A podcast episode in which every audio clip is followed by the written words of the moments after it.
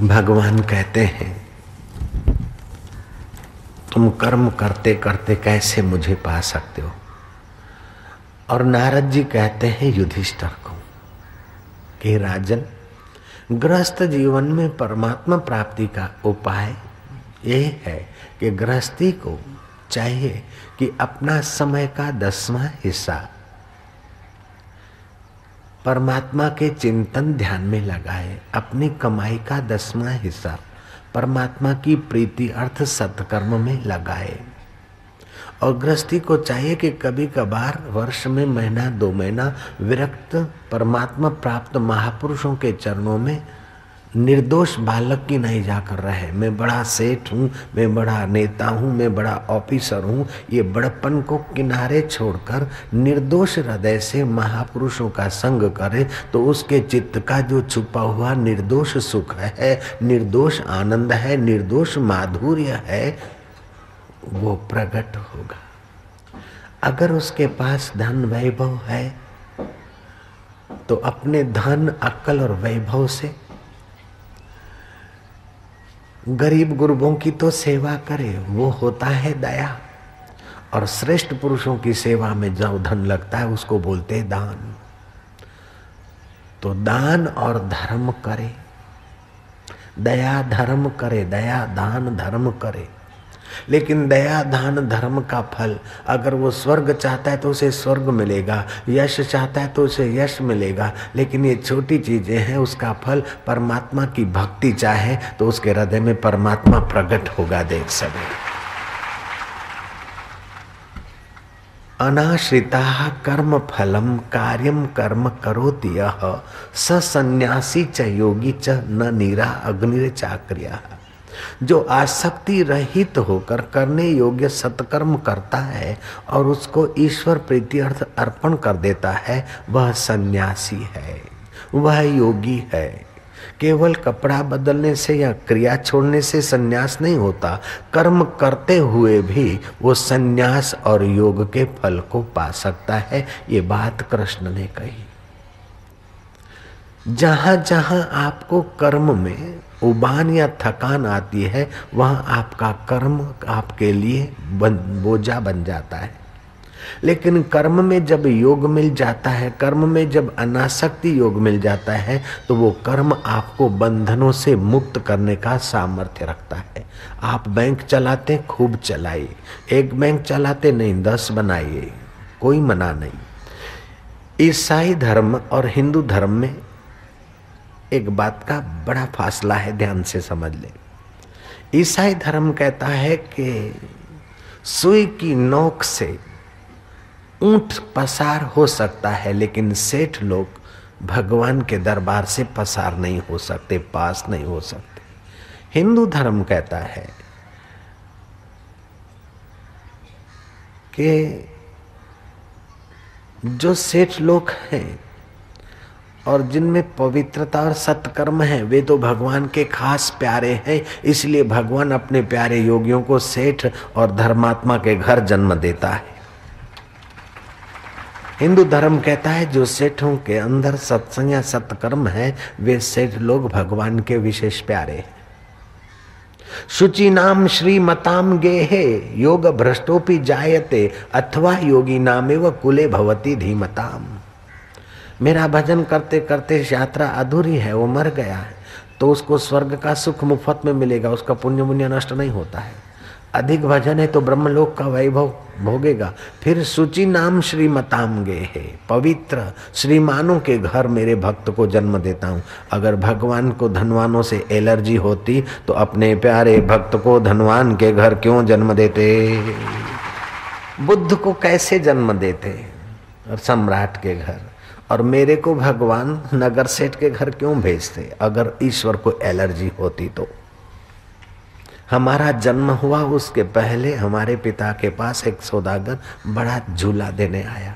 बोले, आप स्वीकार करो। मेरे पिताजी ने कहा, हमारे पास कमी नहीं है, हम क्षत्रिय हैं, दान लेना हमारा अधिकार नहीं है। बोले, दान नहीं है, हमको रात को गजब की प्रेरणा हुई है। आपके घर कोई बालक का जन्म होने वाला है।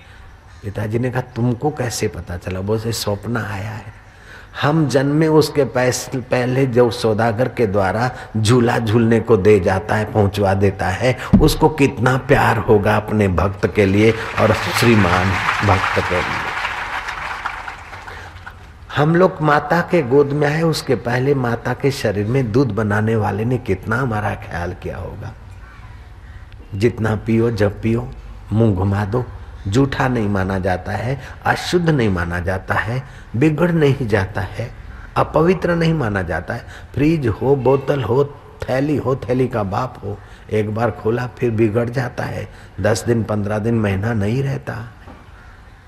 लेकिन यहाँ तो माँ के शरीर में कैसा दूध, जब चाहिए पियो, मुँह घुमा दिया तो बस, शुद्ध का शुद्ध। कैसी सुंदर व्यवस्था है। ऐसे ईश्वर के लिए जिनके पास समय नहीं है उनके भाग्य को शास्त्र धिक्कारता है। मनुष्य रूपे मृगास चरंती ही। वे मनुष्य रूप में मृग हैं। जैसे मृग हरा हरा घास खाने में मशगूल हो जाता है, ऐसे वो संसार की यही चीज़ों में मशगूल हो जाते हैं। मृग को ओचिंता शिकारी बाण मारता और मर जाता है। ऐसे लोगों को ओचिंता काल पकड़ता है और सब यहाँ छोड़कर चले जाते हैं।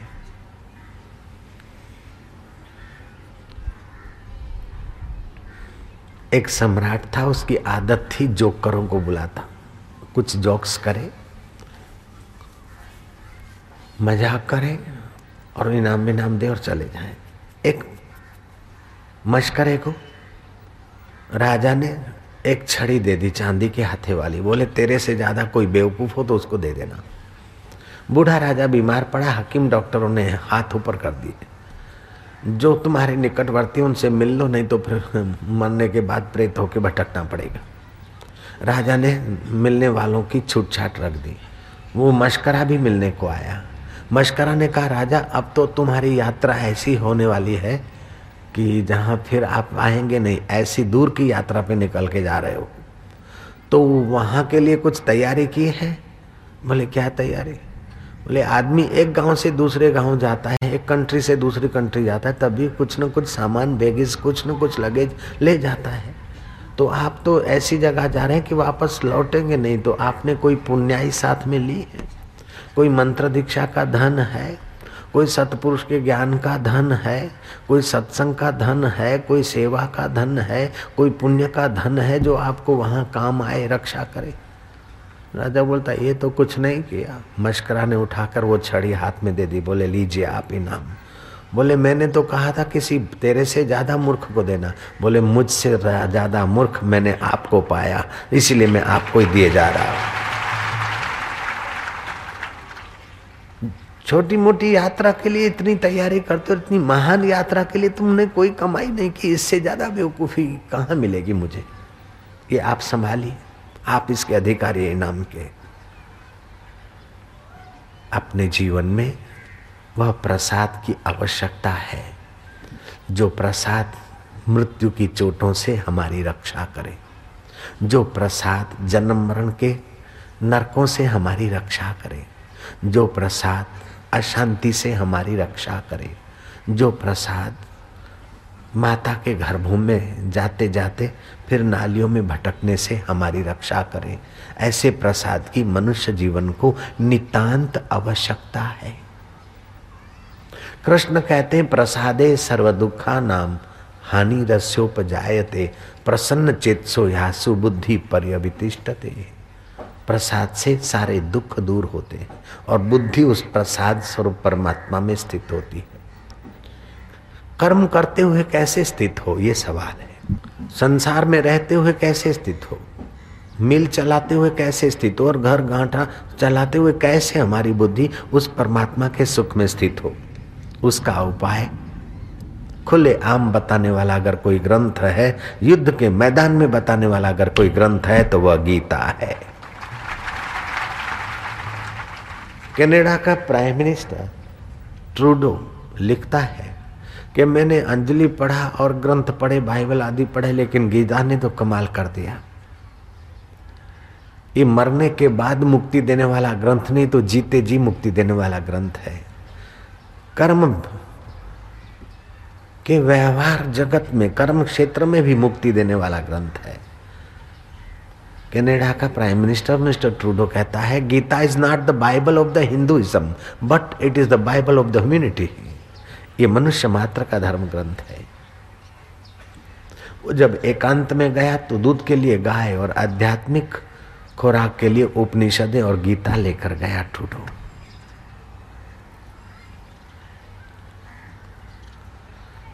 गीता का श्लोक है, अनाश्रिता कर्म फलम अनाश्रिता कर्म फलम कार्यम कर्म करोति यः। कार्य कर्म। करोति यः ससन्यासी च योगी च।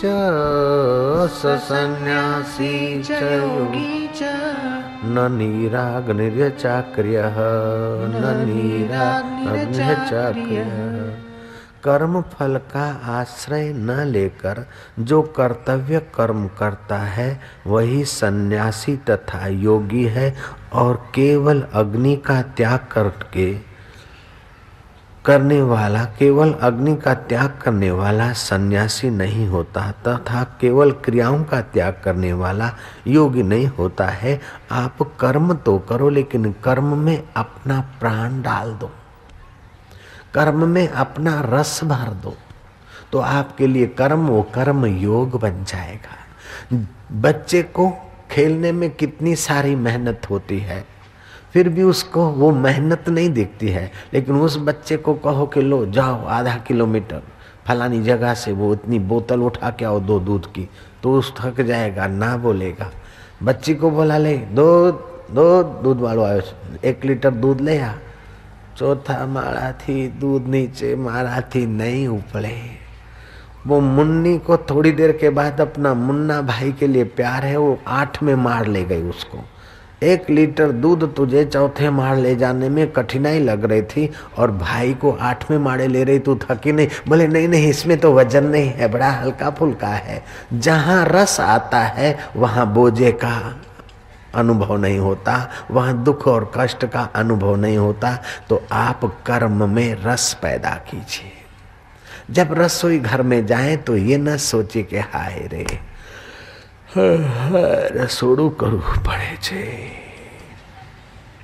नहीं पति के रूप में पुत्र के रूप में परिवार के रूप में मेरे ठाकुर जी के लिए भोजन बनाती हूँ अगर कोई प्रिय व्यक्ति आता है आपके यहाँ भोजन करने तो आपके हाथों में और पैरों में पायल बजने लगती है। कितना रसोड़ा साफ़ सुथरा हो जाता है और झांझरी झोए वांगुर कम किए तो थे। अगर अत्यंत प्रिय मित्र आता है, प्रिय सहेली आती है, प्रिय हितेशी आता है और उसको आपने आमंत्रण दे रखे दे रखे और आपका आमंत्रण स्वीकार करके वो आ रहा है तो आप घर को कितना साफ़ सुथरा करते हैं। क्या थकान लगती है उस समय? बोझा लगता है, नौकरी जैसा लगता है। लेकिन जिसके प्रति प्रेम नहीं है और आ रहा है इनकम टैक्स का ऑफिसर ऑडिट करने के लिए, आप साफ़ सुथरा तो करेंगे, लेकिन अंदर से करेंगे कि मरे मुआ, जल्दी जाए तो अच्छा। साहब, चाय पीजिए, साहब, ये कीजिए। साहब, आइसक्रीम खाइए, अंदर से के मरे, जल्दी जाए। क्योंकि उसके लिए आपको प्रेम नहीं है। उसके लिए आप फॉर्मलिटी करते हैं। और जिसके लिए आपको प्रेम है, इसके, उसके लिए आपका, उसमें प्राण जुड़ जाता है, आपका हृदय उसमें सींचा जाता है, वो आपको कर्म थकाने वाला नहीं होता है, वो कर्म रस देने वाला होता है। बापूजी, हमारा आंगड़ी, मकान साफ़ करो। बापूजी, हमारे, ये साफ़ करो, वो साफ़ करो। वो आपका कर्म योग बन जाता है, सुख देने वाला दे, हो जाता है, आसक्ति को मिटाने वाला हो जाता है, परमात्मा से मिलाने वाला तुम्हारा कर्म हो जाता है। जब राज्यपाल आता है या मुख्यमंत्री आता है तो नगर पालिका की नींद उड़ जाती है और काम में लग जाती है। रास्ते साफ़ होने लगते हैं, गटर के ढक्कन खुलने लगते हैं, आसपास की कचरा पेटियाँ क्लियर होने लगती है। तो क्या एक व्यक्ति में भगवान है? लाखों लाखों नगरजन भगवान के रूप में दिखेंगे, तब नगर पालिका की सेवा नगर पालिका की सेवा, भगवान की सेवा हो जाएगी। चहूं और गंदगी, चहूं और बदबू, चहूं और मकान तो दो दो करोड़ रुपए के लेकिन अंदर आसपास में देखो तो तोबा तोबा। केयरलेस पना। कर्म में प्रीति नहीं है। जब पलायनवादिता होती है, लापरवाही होती है, आलस्य होता है, प्रमाद होता है, एक दूसरे के सिर पर ढोलने की आदत होती है सरकारी नौकरों की, तब समझो सरकार और सरकारी नौकरों का कर्म कर्म बंधन हो जाता है। अपने हिस्से आया हुआ कर्म तत्परता से करे। जो अपना कर्तव्य तत्परता से नहीं करता, वो भक्ति क्या तत्परता से करेगा? वो ईश्वर को क्या पाएगा तत्परता से और मुक्ति क्या पाएगा तत्परता से? रामकृष्ण परमहंस समाधि से उतरे। शिष्य बैंगन ले आया है। कितने का लाए? बोले, दो आने का। मूर्ख है, नालायक है, बेवकूफ़ है। ये छह पैसे शेर मिलने चाहिए और कल के हैं, बैंगन ताजे नहीं है। जिस संत ने अशरफिया तक नदी में फिकवा दी, वो दो पैसा चिल्ला फालतू खर्च के आया है और बैंगन बासी लाया उसको डांटने में संकोच नहीं करते। कर्म करो तो तत्परता से करो। बुहारी लगाते कहीं कचरा रह जाता है, रामकृष्ण कड़क ढंग से डांटते हैं। आप कर्म में अपना मन लगाइए, कर्म में अपना प्राण लगाइए, कर्म में अपने कर्मेश्वर, परमेश्वर को देखिए तो आपका कर्म आपको बंधन से मुक्त कर देगा। स्वधर्मे निधनम श्रेय पर धर्म भयावह। अपने धर्म में मर जाना अच्छा पर धर्म भयावह है। अगर तुम वाणिज्य व्यापार करते हो तो व्यापार में इतना प्रेम से, तत्परता से व्यापार करो कि आने वाले ग्राहक के रूप में मेरा ठाकुर जी है। उसको वस्तु अच्छी मिले और मेरी आजीविका हो। ऐसा नहीं कि उसका गला कटे और मैं ऐश करता रहूँ। नहीं। इस प्रकार का आप वाणिज्य करते हैं तो वो वाणिज्य आपको मुक्तिदायी हो जाएगा। लेकिन आपने तो बड़ा बड़ा मेला और बड़ा बड़ा खड़ा कर दिया और आ जा, फंसा जा। केवल यश के लिए, धन के लिए, वाहवाही के लिए आप अगर उपदेश या लेक्चर करते हैं तो आपका लेक्चर बंधनकारी होगा। श्रोताओं के रूप में मेरा नारायण है। उसे आनंद मिले, उसे ज्ञान मिले, उसे माधुर्य मिले और उन्हें मुक्ति मिले। इस भाव से अगर आप सत्संग करते हैं तो आपका ये सत्संग भी कर्म योग है, मुक्तिदायी है। जाति भेद, जाति विग्रह की आग लगाकर कुर्सी चाहते तो आपके लिए बंधन है, लेकिन सच्चाई के सामने झूठाई के सामने आवाज़ उठाते और समाज के शोषण के आगे आप बुलंद आवाज़ उठाते तो वो आपका भाषण कर्म योग हो जाएगा। जयराम जी की। कर्म तो आप करो, लेकिन कर्म को बंधन करने वाला कर्म मत बनाओ। कर्म को मुक्ति देने वाला बनाओ। कर्मों से कर्म आसक्ति काटो। कर्म आसक्ति, फल आसक्ति, करने की आसक्ति, न करने की आसक्ति, ये सब बंधन है। तुम तो कर्म को धर्म बना लो, तुम्हारा कर्म धर्म हो जाए। कर्म योग बन जाए, अनाश्रिता कर्म फलम। जो फल की आकांक्षा, आशा आशा से कर्म करते हैं, उनको कर्म करने की योग्यता जो निखरनी चाहिए, वो नहीं निखरती। वासना और आशा आशा में वे संकीर्ण हो जाती है उनकी योग्यता। लेकिन जितनी आपकी योग्यता निष्काम भाव से आप कर्म करते जाते हैं तो आपकी वो योग्यता है अनंत गुनी विकसित हो जाती। है तुच्छ आत्मा में और महात्मा में ये फ़र्क है। जो तुच्छ फल की इच्छा को केंद्रित करके कर्म करते हैं, उनका विकास तुच्छ होता है, थोड़ा होता है। लेकिन जो ईश्वर की प्रीति के लिए समाज रूपी प्रभु की सेवा के लिए कर्म करते हैं, वे महात्मा बन जाते हैं, उनकी योग्यता निखर आती है। हम ये करें, लेकिन हमें क्या फ़ायदा? अरे, मूर्खानंदन, खाली रुपए पैसे ही फ़ायदा होता है। कर्म करते समय अगर निस्वार्थ है तो हृदय में रस आता है, आनंद आता है, माधुर्य आता है, आपकी योग्यता निखरती है। लेकिन हमको ये नहीं मिले तो हम जिएँगे कैसे? अरे, मोपेड काम में आती तो उसको पेट्रोल मिलता है, ट्रैक्टर काम में आता है तो उसको डीजल मिलता है। यहाँ तक कि कूड़ा रखने का डिब्बा काम में आता है तो उसको भी रहने की जगह मिलती है। तो तू अगर ईश्वर और समाज के काम में आएगा तो तुझे रहने और खाने की जगह नहीं मिलेगी। इस बात में तू क्यों उलझता है यार? तुम जितना जितना काम में आते हो, उतना उतना तुम्हारे लिए, तुम्हारी सेवा के लिए प्रकृति की वस्तुएँ खींच के तुम्हारे पास आ जाएगी। तुम जितने उपयोगी बनते हो, तुम चपरासी की रैंक के उपयोगी हो तो तुम्हारे लिए एक छोटा क्वार्टर लेकिन तुम डायरेक्टर के उपयोग की सेवा करते हो तो तुम्हारे लिए हाउस और चपरासी और गाड़ी और पेट्रोल की व्यवस्था हो जाती है ना। ऐसे जब विश्वनीयता की फैक्ट्री के लिए तुम संसार को सजाने के लिए काम करते हो तो रिद्धि सिद्धियाँ भी तुम्हारे चरणों में हाजिर हो जाती है ये ऐसा विधि का विधान है। दिया जलता है। तो उसको ऑक्सीजन लेने के लिए भागना नहीं पड़ता, उसको यहीं से मिलता है और खाली जगह पे हवाएँ दौड़कर वो जगह भर लेती। ऐसे आप कर्म करते जाइए, फल के पीछे मुड़ मुड़ के मत देखिए। शास्त्र सम्मत हो, आपके, आपको उस कर्म में रुचि हो और परिणाम में मुक्ति देने वाले कर्म हो। ऐसे कर्म करने से आपकी योग्यता निखरती है। जिस काम में आप दिल लगाते हैं वो काम करते करते कितना समय बीत गया, चाहे मजदूरी का काम। जहाँ जहाज़ खाली होते हैं, पानी के जहाज़, वहाँ ठेके पर काम मिलता है और मजदूर सीते जाते, बोरिया सीते जाते, मस्ती में करते जाते। कभी कभार तो उनके खाने की रिसेस भी उनको पता नहीं चलता, घंट बजता है, वो भी भूल जाते। फिर दूसरा कोई कहता है कह रहे घंटी बज गई, छुट्टी का समय है। अच्छा। चलो। तो काम करते करते उनको ऐसा रस मिलता है कि भूख का समय भी वो भूल जाते हैं, काम में वो रस आता है। जब याद दिलाते हैं कि इतना देर हुआ, तुमने रोटी नहीं खाया, तब उसको देह अध्यास आता है, वो कर्म योग से हटकर देह के साथ योग करता है, तब उसको भूख सताती है। नहीं तो कर्म का रस उसको मजूरी करते समय भी मिल जाता है। ऑफिसर को ऑफ़िस में भी अगर मन भावन काम करता है तो उसको मज़ा आता है। मन भावन काम तो कुत्ता भी कर लेता है। जयराम जी की। मैं कभी कुत्ते को ऐसा नहीं बताया कि हमारी कार सड़क पे दौड़े और तुम हमारे साथ भोंको और रेस करो या दौड़ो। आपकी कार को भी कुत्ते भोंकते होंगे, थोड़ी देर रेस करते होंगे। मन भावन काम तो वो भी कर लेता है, लेकिन ईश्वर भावन हो, संत भावन हो, शास्त्र भावन कम काम, आपको भावन हो जाए, आपका कर्म योग बन जाएगा, आपकी मुक्ति हो जाएगी।